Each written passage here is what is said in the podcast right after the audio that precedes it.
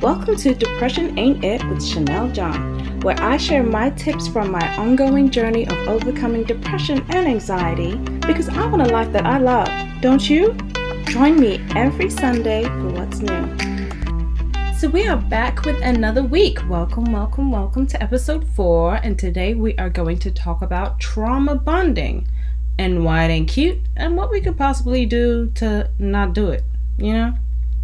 So I came across this post apparently by the actor Tom Hardy where he says, "Don't let your loneliness make you reconnect with toxic people. You shouldn't drink poison just because you're thirsty." Mm, and that hit me right in my chest. You shouldn't drink poison just because you're thirsty. But why did nobody ever tell me that when I'm thirsty, poison could look like Kool Aid? So, about a year and a half ago, I reconnected with an old flame. Gosh, I could smack my past self for doing that. Um, because apparently this time I thought it was going to be different. I thought poison had turned into coconut water, but I didn't realize I was being used for fuel.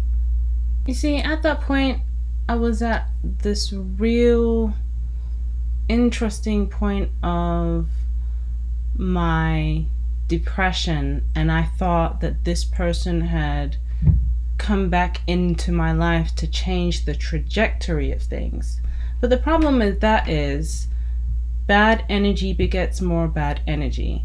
And I thought, you know, you hear those stories of people like, my life was going this way, and then this person came into it, and then it changed it's never been that situation for me.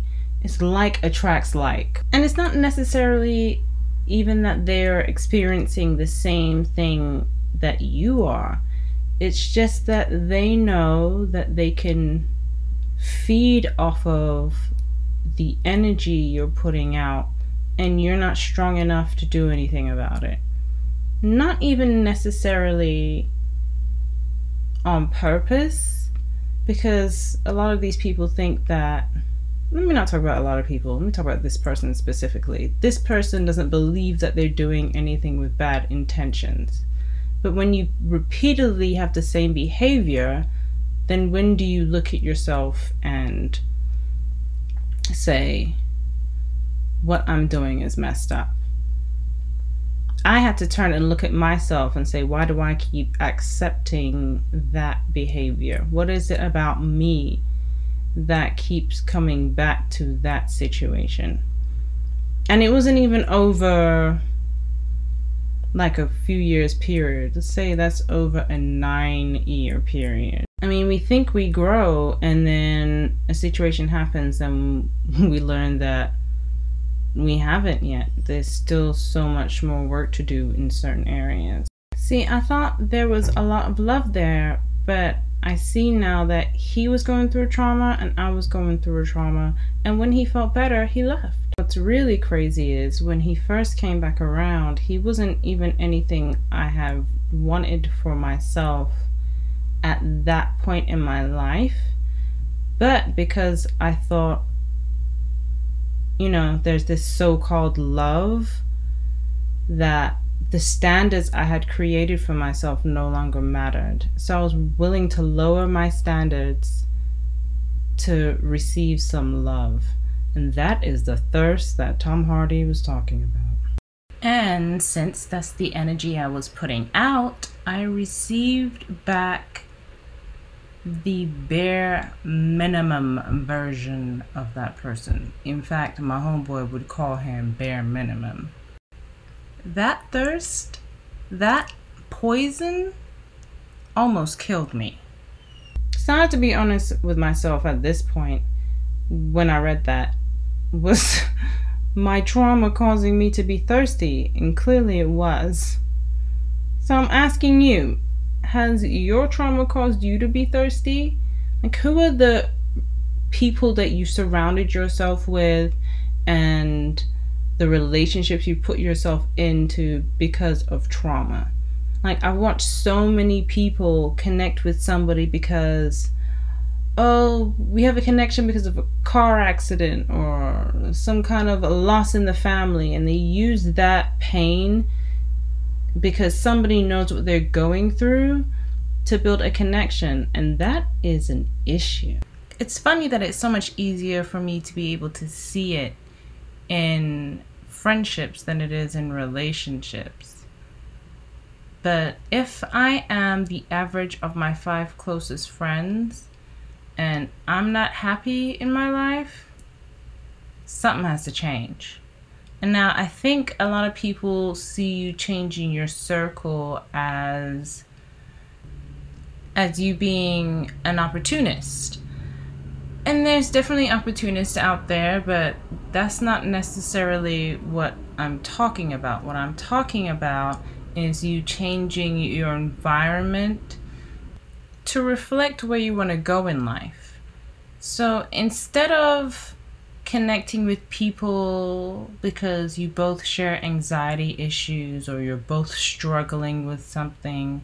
Connect with people because you're trying to go in the same direction. You're both building a business or you're both uh, creating something new or you're both artists. Something that's positive that they can, you know, have your back with, you know, and support you or give you um, a different angle to look at something with.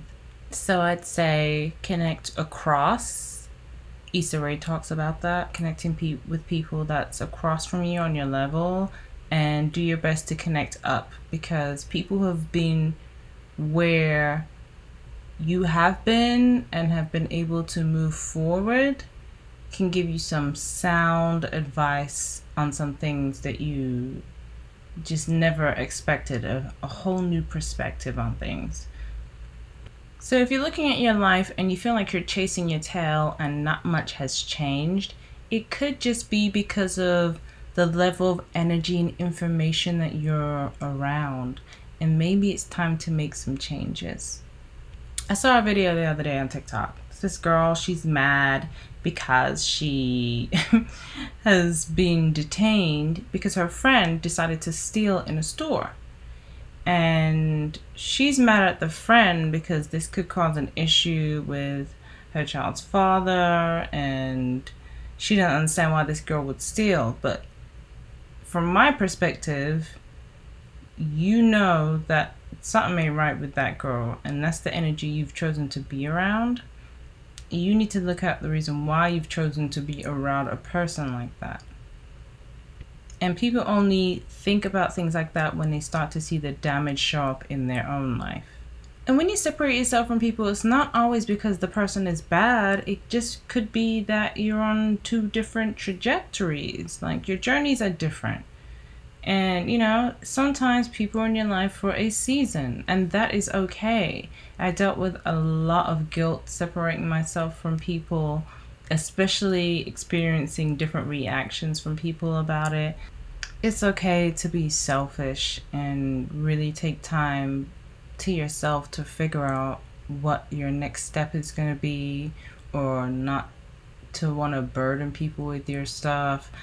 I really don't like rehashing an issue over and over again. I think it solves nothing, and sometimes people want you to talk to them so they feel better, or maybe just so that they can just be in your business. But a true friend knows how to give you space to figure your shit out. When you were younger, did you ever say, "Oh, she's changed. She's changed. She ain't the same. She thinks she's better than us now." I used to say when I used to say things like that when I was younger. But now it's kind of like if you don't change and you're stuck being the same, it's really like the kiss of death on life. And there we have it, guys. So I'm gonna leave you with a few pointers that I talked about through the episode. Don't recycle what's dead leave it dead. it's dead for a reason. Be selfish. It is okay to take time away from people to figure out what you want from yourself and also to move on from them if that's the case. Do what helps you. Connect with people where you're going, not where you are. Thank you so much for tuning in with me for the fourth episode. Um, I put a question in the link, and that is Are you addicted to trauma bonding? I'd love to hear your responses. Please um, send me a voicemail, and I'd love to hear from you. Until next week, guys. Bye. Have any thoughts you'd like to share?